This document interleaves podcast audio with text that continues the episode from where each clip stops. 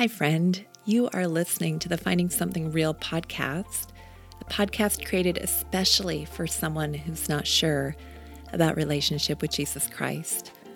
My name is Janelle Wood, and while I have a background in counseling and ministry with women, the truth is, I've been through my own seasons of questioning my faith.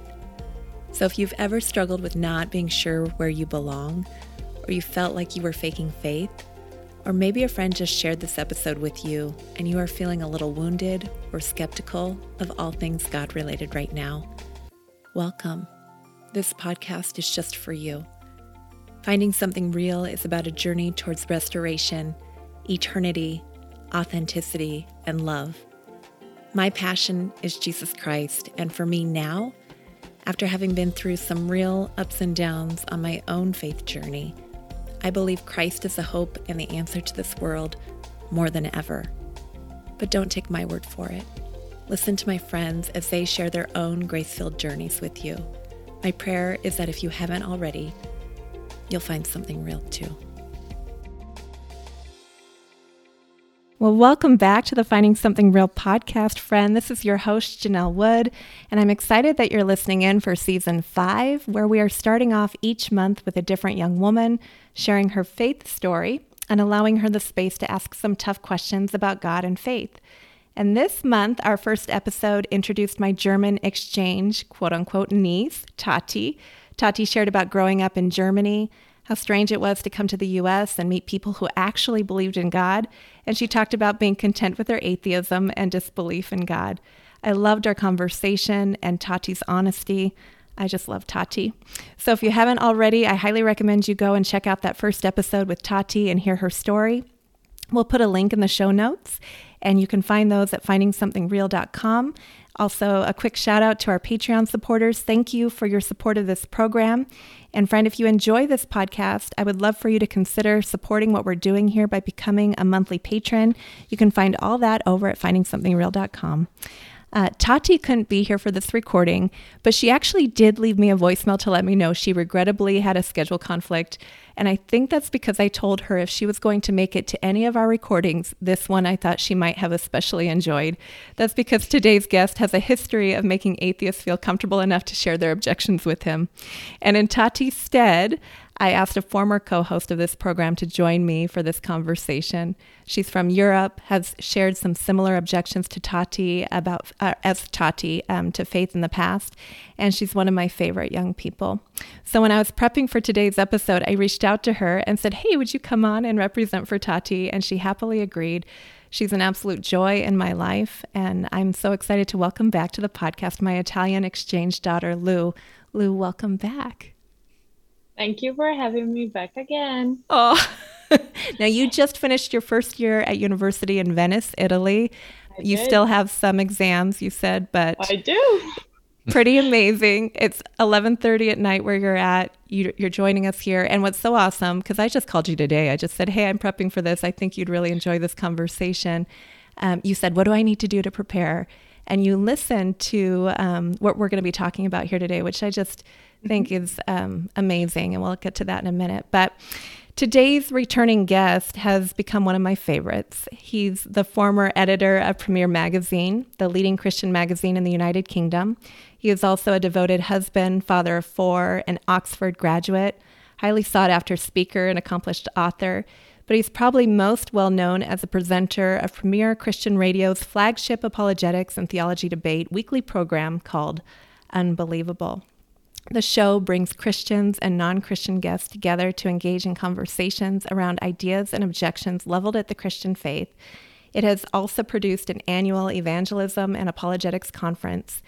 Our guest's book, Unbelievable Why After 10 Years of Talking with Atheists, I'm Still a Christian, has received rave reviews, with one reviewer named Robert L. White saying this was possibly his new favorite intro to apologetics book and saying, quote, so many other apologetics books can be inadvertently preachy due to the fact that there is often an academic telling you why it's smart to believe. In this case, you have someone that is more of an outside observer, interviewing hundreds of people over 10 years and coming to commonsensical conclusions based on that. Yes, he was a Christian to start one, but still, the fact that he is the interviewer and not the expert allows the reader to really sympathize and go along for the journey. End quote. I love uh, our guest ministry and what he's doing with his podcast has been an inspiration here on Finding Something Real. So I'm truly delighted and honored that you're back. Justin Brierley, welcome back wow. to Finding Something Real podcast. Well, how could I not return after an intro like that, Janelle? I, I need to hire you as my new PR person because I, I was like, I want to meet this person. Who, who is she talking about? And uh, well, yeah, that's well, very, very kind. You, you, were very, very generous. Oh, well, it's all stuff I found online, so I mean, it's all out there for the taking. Um, Justin, I have to say, it's, and I, I had to write this down because it's always been a bit memorable behind the scenes when you've come on this program. The first time you joined us, it was the first day of online middle school for my son Caleb, who joined us. Mm. And there was a wildfire a few miles from our home. And I was a bit mm. of an mm. emotional wreck when you joined. I think the fake eyelashes were falling off before you came because I'd been crying. The second time you were here, my husband and I had gone on a road trip to Las Vegas for my birthday. And the recording yeah. was at 1 a.m. And I stayed up to record with you and Dagmar from yeah. the Netherlands. She says hi, by the way, uh, live from the M Hotel in Las Vegas, Nevada. It was all very dramatic. So this time, I'm hoping all the drama is reserved for what you're going to share about your ministry, uh, because you're here to share about that. Um, I'd love for you to tell whoever's listening a little bit more about your program and also this special series that you're doing. Yeah, well, um, for those who, who haven't bumped into it yet, I, I've been hosting the Unbelievable Show for 16 years now, believe it or not. Um, it's, it's a show where we bring Christians and non Christians together for dialogue and debate. Um, started off as a radio show here in the UK, uh, became a podcast. We were fairly early adopters of that. Has since gone on to become a video channel as well, and and found life in other ways through books and uh, conferences and other resources. But yeah, at, at, the core of it, it's it's just about having good conversations, really, and helping Christians to understand um, their faith, uh, to share it more confidently, um, to be able to listen to other perspectives and understand them better, and equally for non-Christians to do the same from their their vantage point. Um, what we're excited about just now is uh, we, we've got well, a whole bunch of different resources launching, but one of, one of them very significant is the Big Conversation season four. Um, the Big Conversation is kind of unbelievable with bells and whistles on, basically. uh, it's it's kind of we we we we kind of um, you know we have the budget to kind of bring in some really interesting big names. Um, so in previous years, we've we've had all kinds of interesting people on the atheist side um, uh, who've who've come into studio and done discussions with significant Christians. Uh, this year, uh, yeah, we've just we've just begun uh, recently um, with Richard Dawkins and Francis Collins kicking off our new season of the Big Conversation, debating biology, belief, and COVID. Francis Collins, uh, if you don't know, is uh, probably one of the world's leading Christian scientists. he was uh, head of the Human Genome Project, mapping the human genome. He led the uh, National Institutes of Health in the USA responding to COVID over the last couple of years. Uh, he's just recently been appointed acting science advisor to the president. Um, and he's a committed Christian. Um, opposite, probably the world's best known atheist, Richard Dawkins, also a renowned scientist in his own right. Uh, so yeah, so really pleased to bring those two together as we relaunch uh, the Big Conversation season four, and lots of other exciting guests um, who will make up the rest of this season. Um, all kinds of interesting conversations on consciousness and God, AI and the future. Um, we're we're going to be talking about the search for God uh, among millennials and Gen Z. Uh, we've got a great conversation on conversion um, between an adult convert and author and poet called Paul Kingsnorth, uh, and former Archbishop of Canterbury, Rowan Williams. So yeah, just just really excited for our for our lineup this year. And um, uh, if you don't mind me giving a plug for the website, uh, not at can, all. You, you, can find it at the show, and you can even actually get yourself booked in for uh, if if if this goes out in time, Janelle. Uh, for our um, uh, next kind of live webinar that we're doing one of these as, um, which is Mikhaila Peterson and John McCrae uh, discussing whether Gen Z and millennials are ready to believe in God again. That's on 12th of July. If you want to join us live for that one, you can you can book in from the show page. So yeah, that's that's what we're that's what we're up to at the moment. Wow. Well, I, I want to get into the big conversation. Uh, I, I want to ask some specific uh, questions about that in a second. But before I dive in, um, 16 years is a long time, Justin. And mm. as you mentioned, you guys have a lot of additional things that are going on. In fact, I bought a DVD that came to, I had gotten an email from Premier Christian Radio in the UK, and it was a, um, a documentary with John Lennox, and you were in oh, it. Yeah. You were in that. Oh, wow. It was, uh, yeah. Uh, do you know the name of it? uh, is it is it Against the Tide? Yes. Uh, yes. Yes. Yes. You yeah. were featured. I mean, it wasn't just a small thing, but when my kids were watching it with me, I'm like, he's been on my podcast. I know him. anyway, it was excellent, by the way. That's that will be in the show notes because it was amazing. But you're doing a lot of things. Um, I even watched uh, an interview you did with Philip Yancey, which was fantastic, by the way. Mm, um. So you're doing a lot. What is it that inspires you to keep going with what you're doing with these conversations? Why why keep having conversations between Christians and non-Christians? I think for very similar reasons to why you do your your podcast. to be honest, Janelle, um, it's because I honestly believe that uh, there's a great value in modeling these kinds of conversations. Um, we live in an age, you know, I don't need to tell you this, where where sadly civil discourse and good faith conversations are getting more and more rare, at least in the online world, um, as we see the polarization of our culture and you know different ideologies kind of constantly battling it out. And and I, I honestly think there's a huge value in actually bringing people face to face and if not face to face at least face to zoom face and and being able to have a kind of honest genuine open kind of conversation. And very often um, you, it gives you the opportunity to move beyond the stereotypes and you know the assumptions that we have about each other and to see the human and to to actually you know have a genuine kind of conversation that actually where we listen to each other and and you know take things from each other and, and are willing to do that. Um and for me uh you know that's the reason i've been doing it is because i i see the value of it. I see the way it um it impacts the people who come on the show. Um very rarely does someone you know change their opinion in in the course of one hour of conversation but i have seen the way that it's has at least changed their perspective very often of christians. If they're an atheist or a skeptic you know they might go away you know with with a different opinion at least uh, and very often vice versa that it, it kind of helps to to shape the way the christians who come on you know engage with you know their atheist and skeptical counterparts. But perhaps most importantly it's it's the effect it has on the listeners themselves. And mm-hmm. i just i've received so many emails. I've been so blessed by the numbers of people from both sides christian or non-christian who have said um, this show helped me to you know put things together to to kind of go out and have this kind of conversation myself. I you know I, have been talking to someone on instagram in the last week who says I, I'm I'm part of a really he's a teenager, you know, kind of college age, who's grown up in a very strict conservative Christian background, and he's now having questions about sort of issues around science and faith and evolution and that kind of thing. And the show has been a bit of a lifeline to him that okay, yeah, I'm not alone. There are other people asking these questions. I, I you know, this is all you've shown me a way to maybe navigate these conversations, these difficult conversations I'm having with my parents at the moment. So that's just one little story of, of many where there are just all kinds of people where it just seems to connect, you know, having these open-ended conversations between different people works because everyone out there is probably in a similar situation where they're having to have interesting awkward conversations with people and it's sort of um, it gives them a bit of a roadmap for how to try and do that with grace and respect and you know and and, uh, and so on. Uh it, it's you know i've got to confess it, it, the, the emails i love receiving the most are from non-christians when they get in touch and say your your show you know i haven't it hasn't converted me but i really love the way that you do this or i really you know appreciate the tone in which this con- conversation was.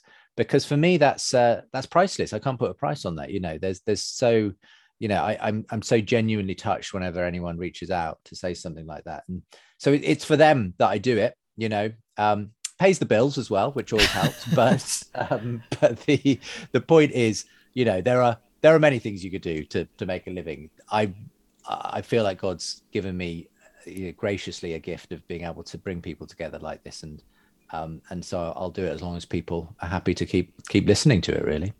Yeah. Well, I checked out um, the conversation that you had between uh, Richard Dawkins and Francis Collins. And as of today, I want to say it was like 35,000 views on YouTube, and it's only been out for a few days. Um, when this episode of the Finding Something Real podcast airs, I'm sure it will be quite a bit more.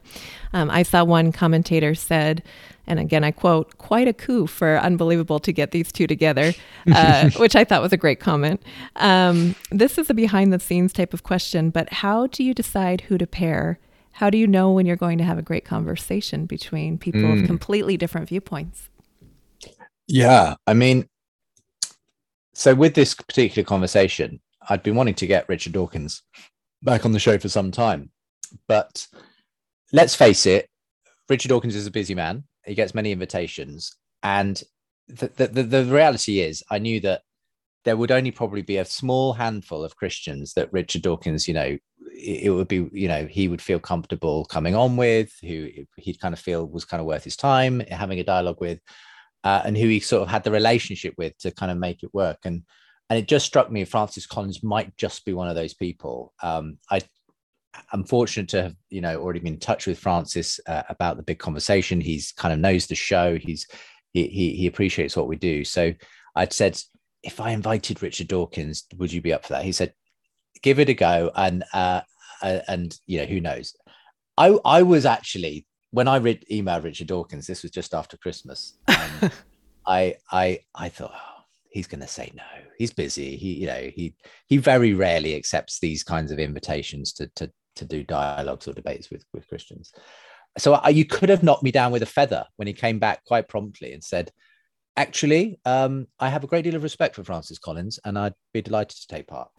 Uh, and I, I was walking on cloud nine because I was, you know, I was not expecting that answer. If I'm honest, I'm, I'm a man of very little faith, probably when it comes down to it. But, but anyway, he he said yes, and and so it was set up. Um, and I think the reason I, yeah, it, there's, the, you know, with someone like Richard Dawkins, you you have to bring i think you have to have him on with someone who he he feels is his intellectual equal and and that, and francis collins is every bit of that and more when it comes to the science. You know he is such a genius really when it comes to genetics. He you know mapped the human genome. He uh, you know was head of the national institutes of health. Uh, leading covid response he's recently been you know uh, made advisor to the president and so on. Um, but there was also as it turned out, and I think again, this is God's grace, really. It, what it turned out, and I, I soon discovered after issuing the invitation, was that Dawkins also had has quite a lot of respect and affection for Francis Collins because of um, the kindness he showed to their mutual friend Christopher Hitchens when um, Hitchens, one of the sort of new atheists, uh, was diagnosed with esophageal cancer. Um, for whatever reason, he and Francis Collins had sort of struck up a mutual friendship, and in his sort of final months, um, Collins was able to um, do some genomic analysis on the cancer that Hitchens had, and from that they were able to sort of do some specialized medication for him that that gave him longer than he would have had otherwise. And I think it was partly on that basis as well that Dawkins was more than happy to sit down and have that kind of a conversation with someone who had shown that kind of respect and kindness to to a friend of his. So so um, you know, uh, that's that's just an example. You know, those kinds of combinations don't happen every day. Let me assure you. And but it was just the right timing. It was the right matching, um, and I was just glad to make it happen. How I, you know, generally select the guests though, it's it's a bit of a dance of you know maybe an idea comes in or a guest is suggested or I get approached by someone, and then it's sort of working out what they want to talk about who's the right kind of sort of match for that particular perspective.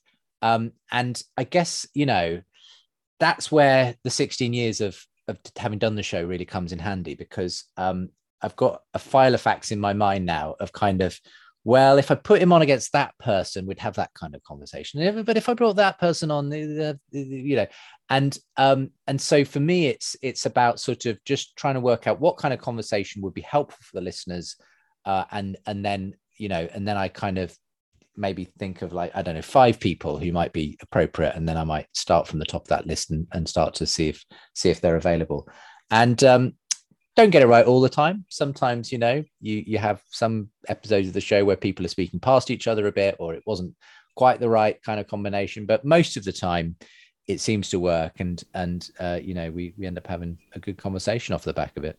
Mm, yeah. I recently had Brian Drake on this podcast, the Christian mm. illusionist, and he'd been on your podcast, and uh, yeah, it was it was fun to ch- chat with him um, about his experience a little bit on your show, and um, I'm really grateful for what you do. I before I jump into some of these questions, Lou, you watched uh, this uh, conversation just today between Richard Dawkins and Francis Collins, and you'd never watched Unbelievable before or uh, no. heard of Justin Brierley except no, for heard... the embarrassing no. stories I told you. So, do you want to share yeah, what you thought? I, yeah, it it was okay. It was the first time I listened to Unbelievable. I mean, I've heard Janelle talk about it, and I know that Caleb really likes it.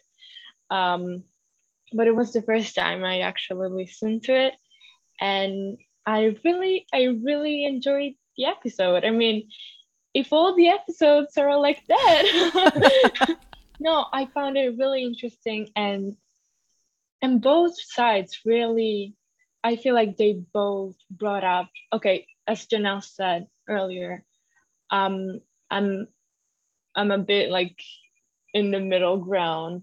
I feel like um, so both sides uh, brought up points that I that I felt were really compelling and really interesting and at least worth thinking about um, mm. later after the episode ended.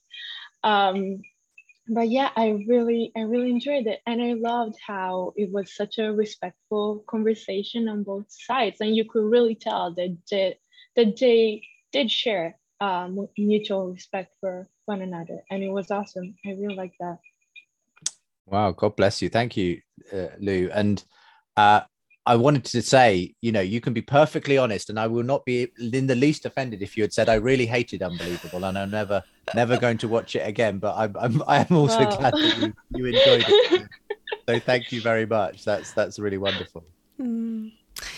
Well, in that conversation, Dawkins said, uh, "quote God is not necessary, and you don't actually need a designer." Um, he said that the appearance of design is an illusion.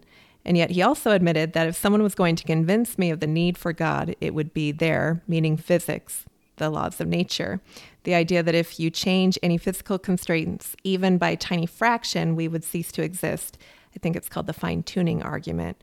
What did you make of that comment by Richard Dawkins uh, when he admitted that? Well, I, I, I, yeah, again, it was a really interesting moment in it because um, you don't often hear concessions like that from Dawkins. And uh, as he himself was keen to point out, this does not in any way mean he's about to convert to yeah. Christianity or anything. He said like that, that, a couple times, I think. He did. He wanted to really make sure that yep. he, this this clip was not taken out of context.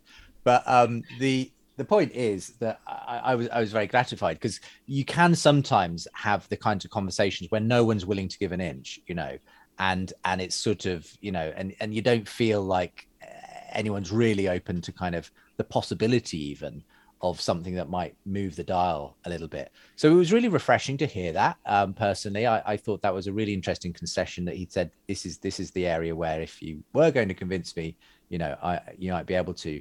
Um, it was also interesting though to hear kind of him explain why ultimately he doesn't go down the God route, um, because when I look at the universe, and I look at the evidence from the fine tuning of the universe, and I, I, don't know, Lucrezia, if you've ever looked into this, but there's there's this extraordinary phenomenon which is called the fine tuning of the universe for life, where it would appear that the the fundamental parameters and laws of the universe are set up in an incredibly finely calibrated way, so that if they were ever so slightly different from the, the, the numbers and values they take, then chemistry wouldn't be possible. You know, we wouldn't be able to have stars and planets and biological life, anything like that.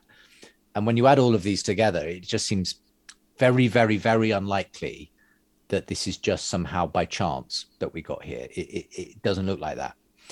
Um, so a lot of people have said, well, this seems to be evidence that there's some kind of design behind the universe that we're supposed to be here. Um, you know, and and that's why I think it has been a powerful argument for people you know, like Dawkins, he's not the only person. In fact, the person I mentioned earlier, Christopher Hitchens, uh, he once said something very similar. He said, if if there was a, an argument that might go some way to convincing me that there's a God, it might be the fine tuning argument.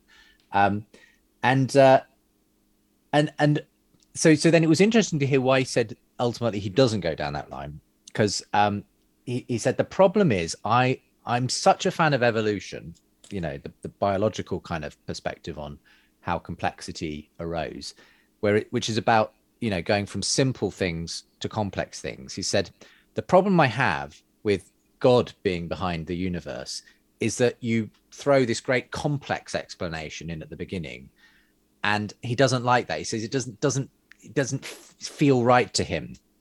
Um, now there were two two things that occurred to me. Firstly, I just disagree that God is this complex explanation. God is God isn't complex in the way that like a universe is complex. You know, God isn't made up of lots of different moving physical parts. In in, in a sense, God it could be argued is a very simple thing. God God is just a kind of a, a divine mind, uh, a kind of the you know the the ground of everything, if you like.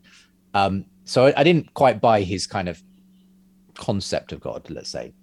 But it also struck me that he was willing to admit, and he sort of said it, he called it a presupposition that it was it was it wasn't so much an intellectual argument against God. It was more it was more his feeling that he didn't like the idea. He didn't like the idea that that God would be the explanation of of life, of the universe, of the physics and everything else. He just, you know, just didn't sit well with him.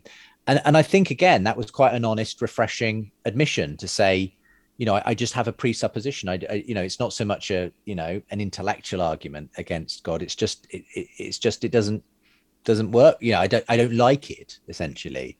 Um, and I think you know when when it comes down to it, um, we're often less rational than we think we are. We a lot of us, I think, are, are going more on intuitions than purely logical, rational arguments. And you know, there's there's good psychological work that's been done to show that we we're more frequently using reason and arguments to kind of basically uh, shore up a kind of intuition we already hold, if you like. That that actually often we you know we we already believe something sort of in our heart and then we use our mind to kind of you know get the evidence we need to kind of you know support that that thesis and and i think a, a scientist like richard dawkins is just as capable of those kinds of biases as uh, as any christian or, or anyone so for me that that was just an interesting kind of moment you know in the show where it just showed that we're all human you know even people who say on the surface at least i'm i'm all about evidence i'm all about reason i'm all about arguments.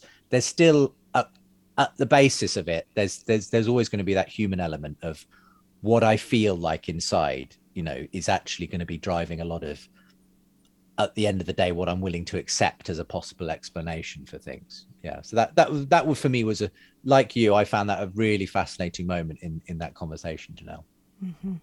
And I think, he, uh, correct me if I'm wrong, but he went on to talk about how perhaps he could be convinced someone like him, I should clarify, someone like him could be convinced to become a deist, but that would not get him to Christianity.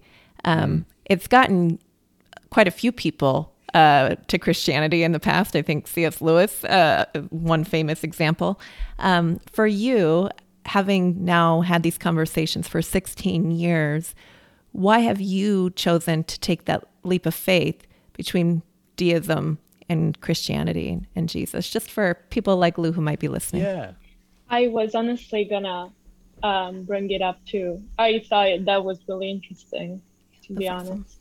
Yeah, which which bit particularly, Lou, did did you find so interesting? Just, just I ex- think it's just that usually um, we talk about um, it's Christians and atheists in particular having this kind of conversation. So I mean, I didn't expect him to say it. I mean, it makes sense, but I didn't really expect him to bring it up. That I mean, he made it clear that he he's not gonna believe in a creator and everything, but like somebody could believe in a greater creator and a greater mind that designed life and the universe um, because of this. But that doesn't mean that then they believe in Jesus.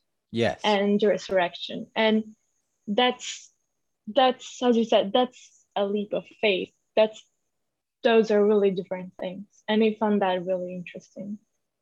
Yeah, it's so interesting to hear you you kind of feeling that that way as well, Lou, about the about that aspect of the conversation. And and I think you're right. There's there there is a big difference between a kind of getting to a point where you can say, yes, there's some kind of a mind behind the universe. There's some kind of transcendent cause that you might choose to call God, you know, that's kind of uh, set the whole thing going, let's say.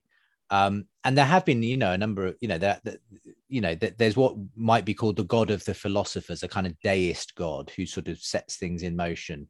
Um, and I think that's probably for someone like Richard Dawkins, that's not, I don't think that's too threatening in a way because it's, um, it's still sort of fairly abstract in a way. It's, it's a kind of, it's a God that doesn't, doesn't make too many personal demands on me. It's, it's sort of, it's a sort of, it's, it's a kind of just another part of the natural order.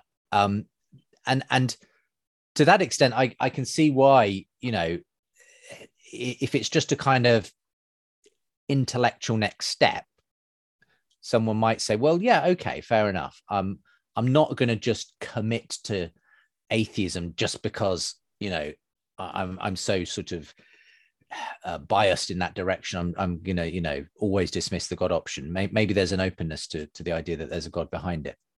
I think the real difference, though, is that it, it is a big leap from that sort of God out there that you know gives that I kind of kind of intellectually assent to, to a God who comes into our time and space and says, "I'm going to get personal and I'm going to, you know, ask you to do things and I'm going to, you know, make demands on your life."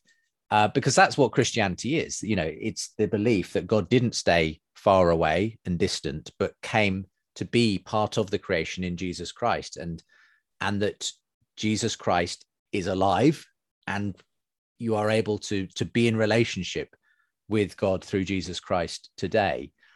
And for someone like Richard Dawkins, you know, it's one thing to kind of say, I can conceive of the idea of a God who maybe put the universe into motion.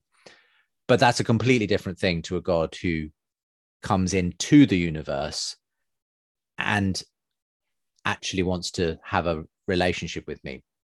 Now, how would you convince someone like Dawkins to take that next step? Because it is a big step. Um, I don't think it's necessarily going to be through the same kind of arguments like the fine tuning argument. You know, if the fine tuning argument got someone to a place where they could possibly believe in God, I don't think you necessarily are just going to do a similar kind of argument to get someone to believe that Jesus Christ is God and has, you know, therefore you're going is, is going to make a claim on your life and the way you live it. Because at that point, God is no longer an abstract object that just becomes another part of your general worldview. God becomes a very personal thing, uh, and and it's you you know it's a more dangerous thing frankly. It's it's it becomes a more kind of uh threatening sort of a concept because it becomes very close and personal to us. Um, i do believe there are good reasons to believe that jesus christ is god. Uh, you know i could we could you know spend the rest of the show talking about you know the resurrection and the evidence for that I, I think there are some really interesting historical arguments for why we should take the story of Jesus seriously and the things he said about himself and this idea that he rose from the dead again. But all of that, you know, in the end, um, I think the reason, if I'm perfectly honest, the reason why I think a lot of people would would not want to go that extra that extra route is because it stops being just an intellectual issue and it becomes a very personal issue if if we say that Jesus Christ is Lord. You know, that's that's very different thing to saying there's a God who created the universe. Because if I say Jesus is Lord, it means there's a personal response that I have to make from that. Um, C.S. Lewis was was very interesting on this. You know, um, he he he basically said, as long as God remains a distant, abstract idea, uh, a lot of people they can live with that perfectly fine. But if we find on the other end of the leash there is a God who is alive and wants to get in touch with us, suddenly we might find, you know, that a very scary prospect, and, and we, we we we we might decide we don't want to investigate that God any longer. So um yeah, uh, so I, I, think it becomes very personal. It becomes um, an issue of the heart at that point, and, and, we have to ask ourselves some really tough questions if we are gonna if we are gonna go that route. You know. Hmm. Yeah, uh, Tati, who couldn't be here today, uh, admits that she doesn't believe there's anything that could ever convince her of God's existence. Um, in fact, when she came on the podcast, we discussed how years ago I told her that if I died and found out that Christ wasn't who he said he was, I'd be mad. and during our recording, she brought that up and said, if that had happened to me, if that happened to me, it'd be my own foolish fault for believing a lie. As nicely as she possibly could, she said that. but with all due respect to Tati, if she's right, and when we die, there's nothing anyway, I cease to exist and my foolishness goes down to the grave it dies there with me. But if I'm right and we meet with the holy God after death, that quote unquote foolishness could have eternal consequences, right? And yet, as Tati shared on this podcast, along with several other young women I've had the privilege of talking with, the question of eternal destiny, the existence of God, what we're here for, uh, whether Jesus is really who he said he was, those questions are not a popular conversation starter for most Gen Zers. Um, it appears that most young people, at least from my perspective, uh, are much more interested in social media status, schoolwork, vacation plans than God. So, what argument, Justin, would you give to a younger generation, someone like Lou or Tati, about why these questions are so important? Mm. I think I think I want to start with with anyone at all, really. Lou, Tati, any anyone maybe uh, of a Gen Z millennial? Dagmar.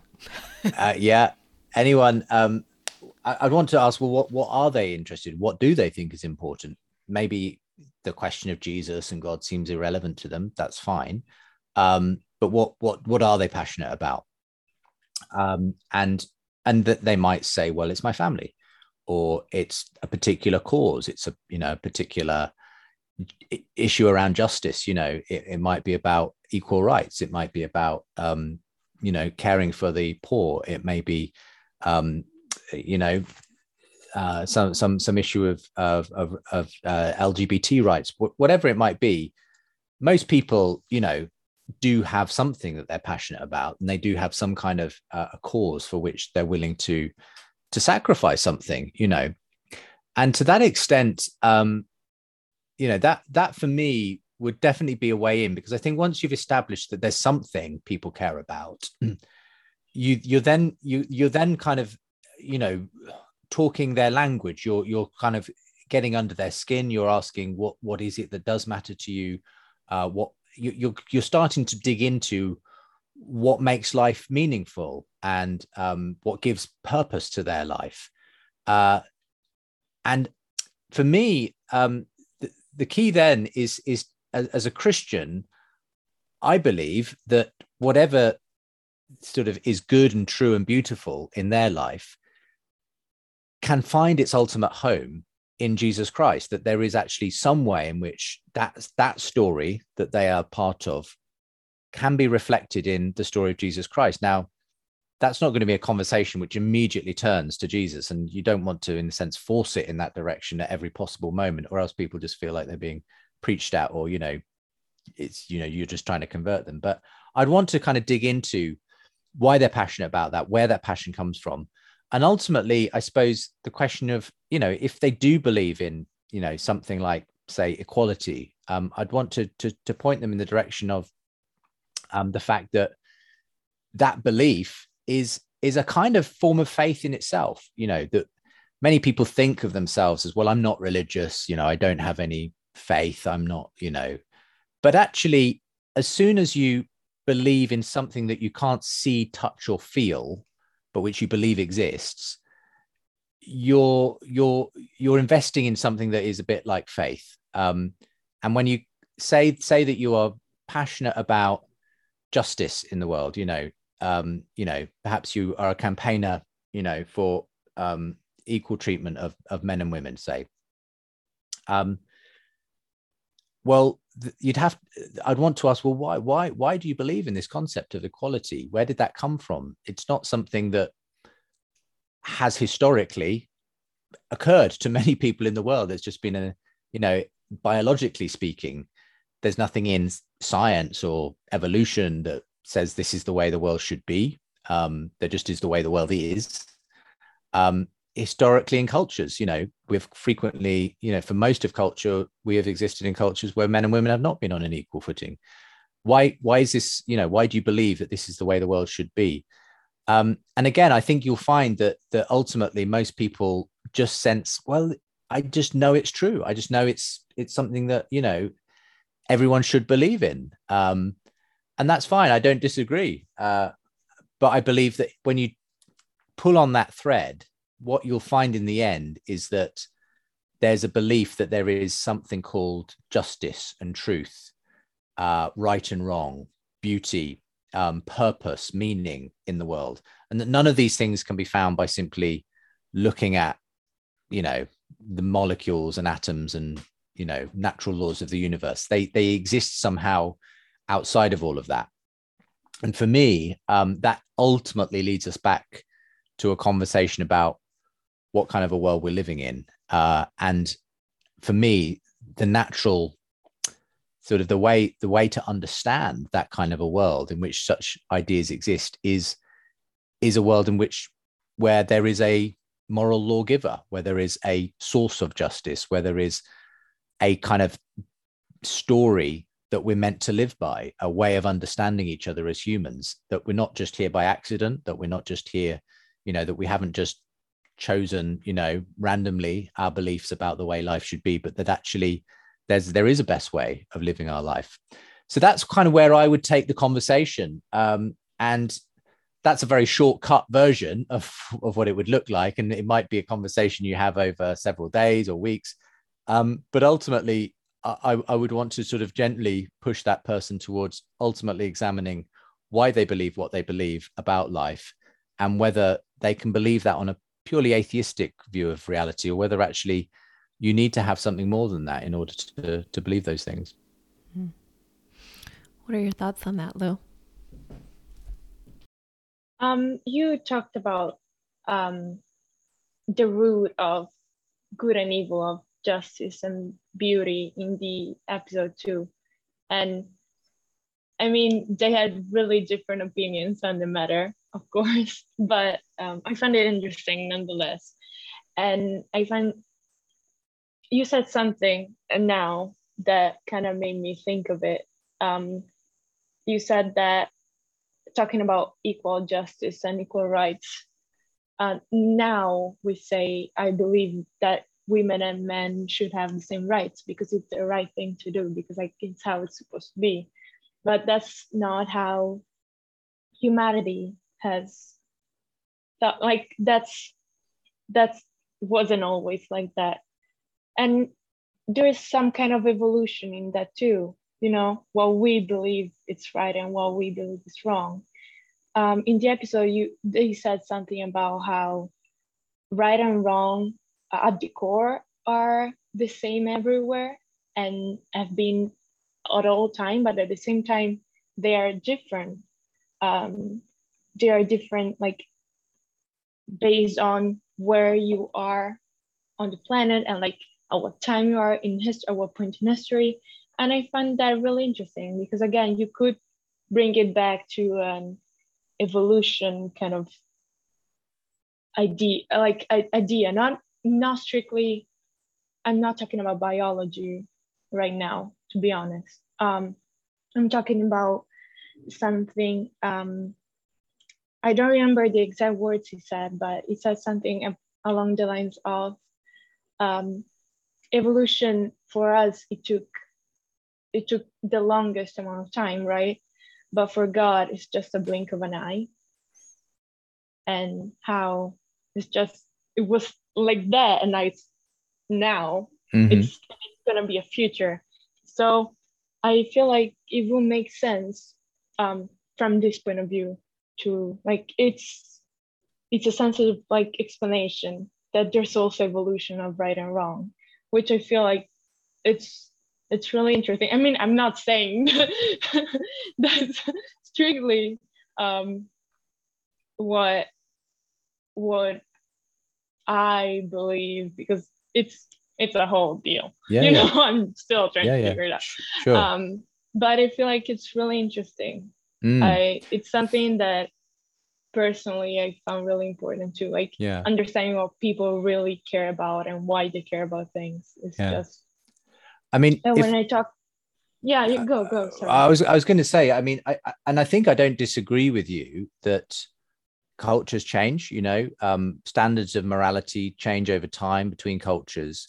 Um, I think it was Francis Collins who raised this point that that even even so, there are kind of core kind of Yeah. moral views that that seem to to transcend time and culture. You know, just the, the very basic things of you shall Mhm. not murder, you shall not, you know, stealing, uh, justice, right and wrong. Now, that will look different in different cultures and places and you will have quite different sort of ways in which men and women are treated for instance you know uh, across different times and places.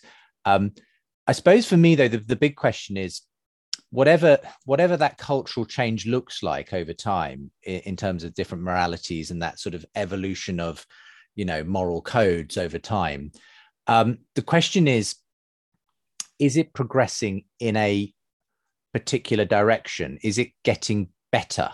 You know is where we are now when it comes to the treatment of men and women in our culture better than it was 500 years ago let's say?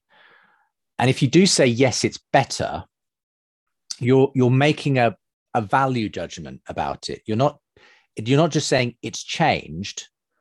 Of course it's changed but has it changed for the better or for the worse and as soon as you say, well, it's changed for the better, you, you immediately have to say, well, I've, uh, I'm, I'm, I'm viewing this from above. I'm, I'm saying there is a kind of standard out there, and we are kind of progressing towards it. There's a kind of some, some correct standard that exists already, independent of me and independent of our culture, and and we're gradually coming closer and closer to it as we have more equality or more human rights, whatever it is.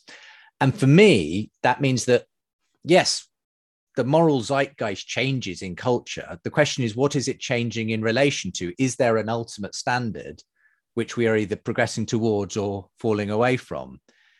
And every time we just say the words, yes, it's better than it was, we seem to be saying there's some standard out there that we're kind of we have you know we're either getting closer to or further away from.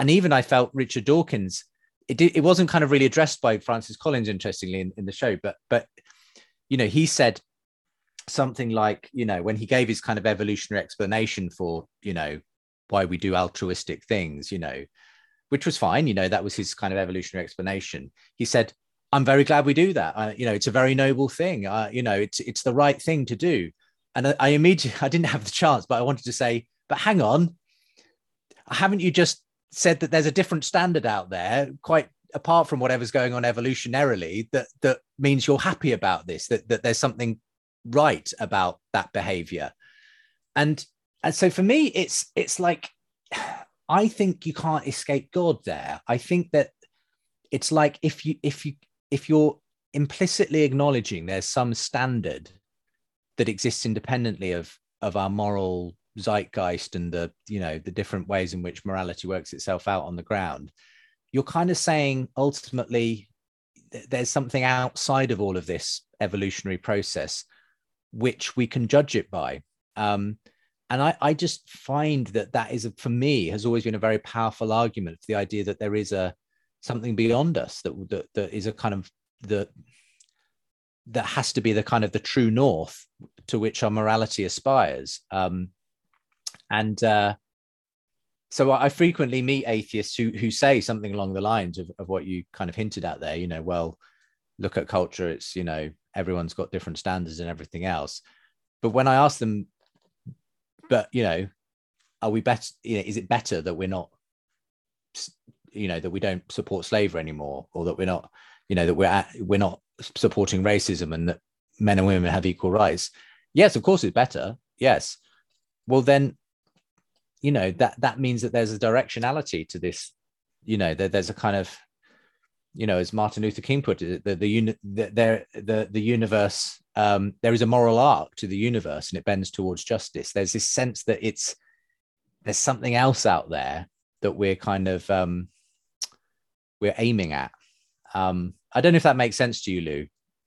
Oh yeah. I mean if there is a goal if there is a perfect balance of good and right there must be a greater design. And if there's there is a design there is a designer.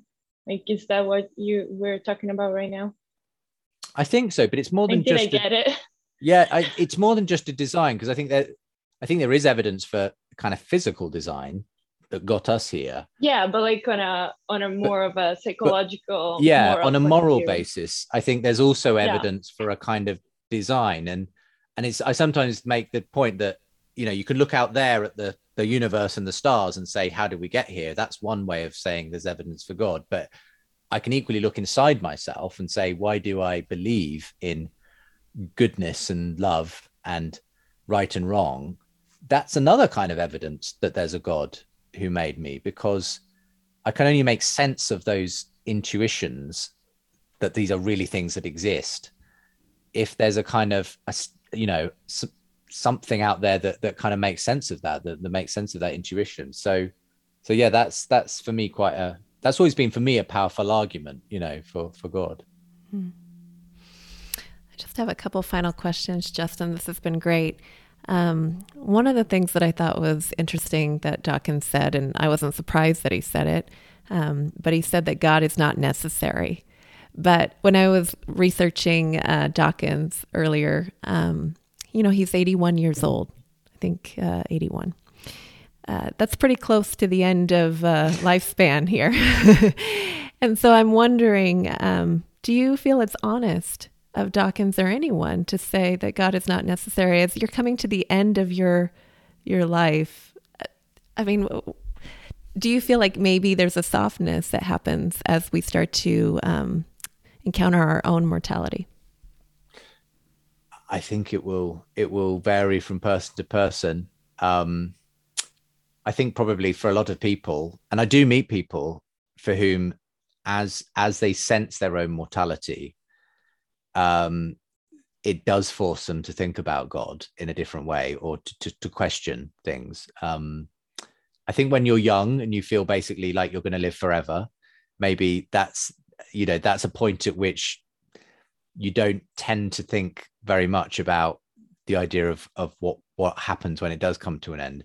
I think sometimes it is in those moments. Um and uh, you know i'm married to to lucy she's a minister of a church and so she's often with people sometimes people who are only very vaguely connected to, to church and christianity but they come to her at the point where they are maybe going through a crisis or there is a loved one who is near to death or or when there's a funeral to happen.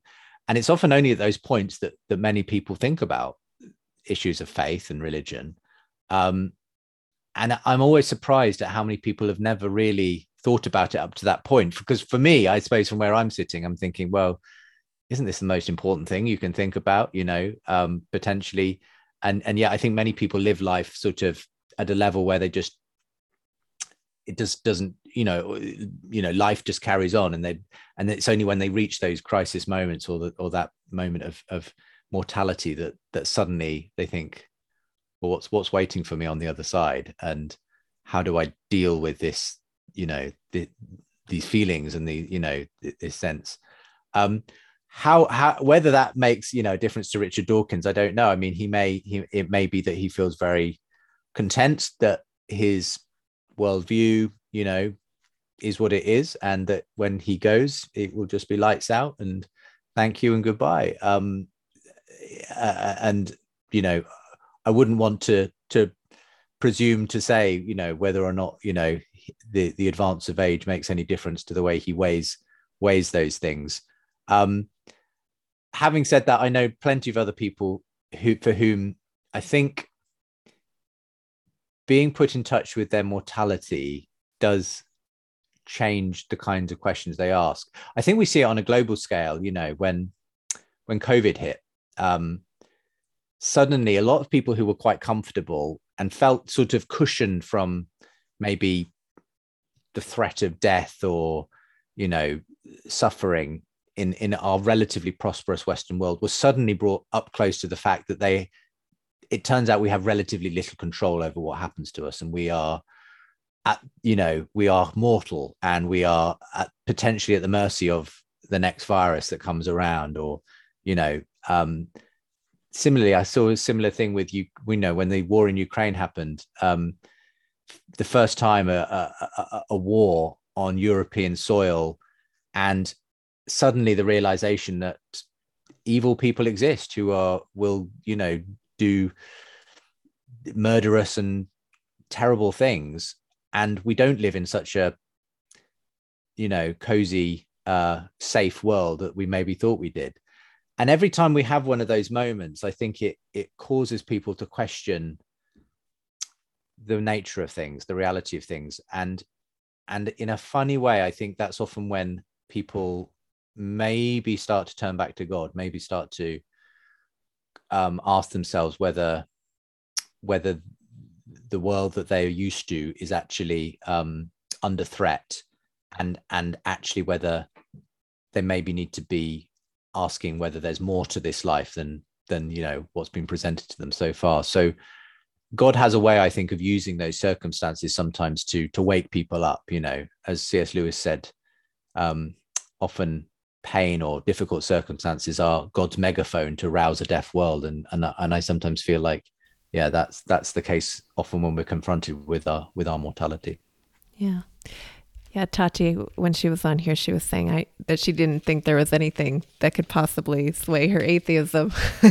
uh, but I think of Saul in the Bible, who, uh, you know, Jesus got a hold of him uh, in in the way that was necessary, and he ended up writing most of the New Testament, which I yeah yeah I God mean, can do anything. exactly, and and I would say to Tati, you know, maybe you feel like that now, but you know, there are people who have said things like that in the past, and and suddenly they've found, you know, life circumstances change, and and who knows what what might be the thing that that that that, that might end up changing your mind, but. uh yeah. Yeah. Interesting. Well, well, Justin, I have one final question for you. It's the same question I ask at the end of every podcast episode. Uh, Lou, do you remember it? Do you want to say it, or do you want me just to go ahead? Oh, I mean, I think I rem- I mean, go I ahead. remember the. Yeah. Okay, now I'm. Oh no, now I'm scared I'll get it wrong. um. So it's defining something um, real. Yeah. So defining something. Okay, I don't remember the like format of the question. Oh, it's okay. I just remember the gist. Yeah. Okay. You got it. However you want to um, say it. Okay. So, um, between the gifts that uh, God gives, so it's um, I don't think I got them in or in the right order though. Um, restoration. Restoration. Uh, eternity. Authenticity. Eternity. Authenticity love. Yep. Was there wasn't there another one at some point? Restoration or redemption. They were kind of interchangeable. Oh, okay, okay, yeah. okay. Yeah. Sorry, I got it now. Um, which one uh, do you think right now you need or want the most? Ooh. Um, so I think um, I think I think the one that right now is on my mind of, of those four restoration, eternity, authenticity, and love. Um, they're all important, of course they are, but the one that I'm I'm that's leaping at me right now is is restoration or, redemption, as as you put it, Janelle. Um, because um, I'm always reminded that that we live in this very difficult world, and um, so many of the people I meet who have intellectual objections to Christianity, it's it's part a lot of their objections come from the fact we live in a world that's that's so difficult sometimes is, is so full of tragedy and suffering. Um, and yet we believe in a God who entered that tragedy and that suffering, suffered himself, became part of that story, became broken himself in this broken creation, but somehow in the process of doing that, lifted it again out of that and, and became the first example of what a new creation looks like. Gave us that example in his life, but became that example in his resurrection. And for me, I find that I found that a sign of hope. I find it a sign of hope for us, for this world, for this whole universe, which which you know so often seems to be full of tragedy and suffering and viruses and everything else. And for me, it's a great hope that that actually we're not a story about everything going south and eventually winding down and dying and decaying, but that we're actually in a story in which God steps in and restores and redeems and brings brings it back to its original purpose. That's a story that involves eternity and involves love and involves authenticity. But for me, uh, I want to be part of that movement that God has begun in Jesus Christ of restoring and redeeming the world. Uh, we do that through everyday actions, the way we treat people, the way we model God's love to others. But I, I find it a huge adventure to be part of a much bigger story in which God is recreating, redeeming, renewing this world, and that He chooses us to be part of that, and that we will see one day the creation as God intended it, as as God, you know, where we will see each other as redeemed, restored people in communion with God and with each other. Uh, that gives me hope when I look around at the world today. Um, so, so for me, it's it, of those four. I, w- I today I'm choosing restoration because I think that's that's kind of ultimately what it's all about. Hmm. Well, thank you so much, Justin Brierley. Lou, thank you so much for being here. I just appreciate you both so much. Until next time. God bless you both. Thank you. Thank you for listening to the Finding Something Real podcast, friend.